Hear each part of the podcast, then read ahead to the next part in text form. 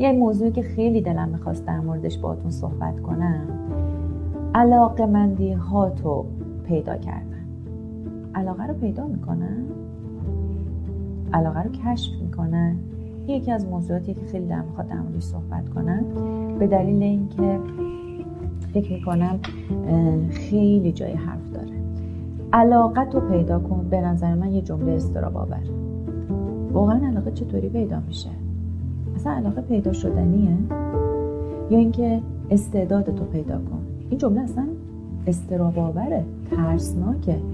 اگر قرار ما استعدادمون رو پیدا کنیم یعنی اینکه هر استادی می‌تونه موفق باشه. علاقه ایجاب کرده. نه آخه من هر کاری انجام میدم تو شوق و ذوق ندارم. خیلی اوقات با سختی راه اشتیاق از ما گرفته میشه. علاقه یک انگیزه نامحدود می‌خواد. یعنی در مسیر هر جا که سخت بود ادامه بیده علاقه ایجاد کردنیه. زمان می‌بره.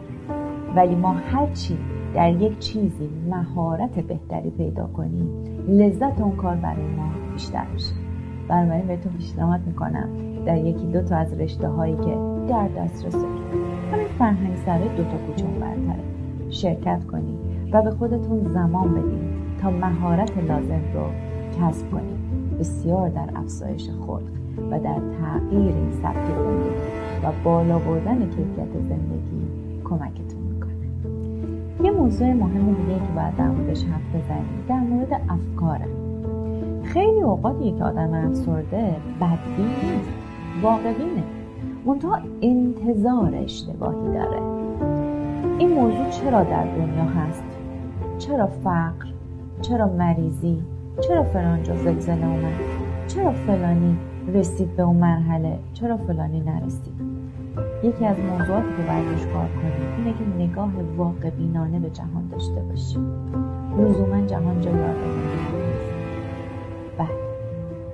اما یه نکته مهم دیگه اینه.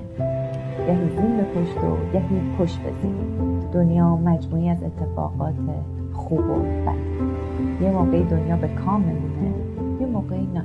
چالش برانگیز خیلی اوقات چالش هامون رو حل می‌کنیم. از پسش خوب بیرون میایم و احساس قدرت می‌کنیم. یه موقعی از پس چالش هامون برنمیایم آدمی زادی بهتر نگاه واقعی به دنیا داشته باشیم. امیدوارم این کارا رو انجام بدیم و کیفیت زندگیمون رو بالا ببریم و حالا هوای خوش رو تجربه کنیم.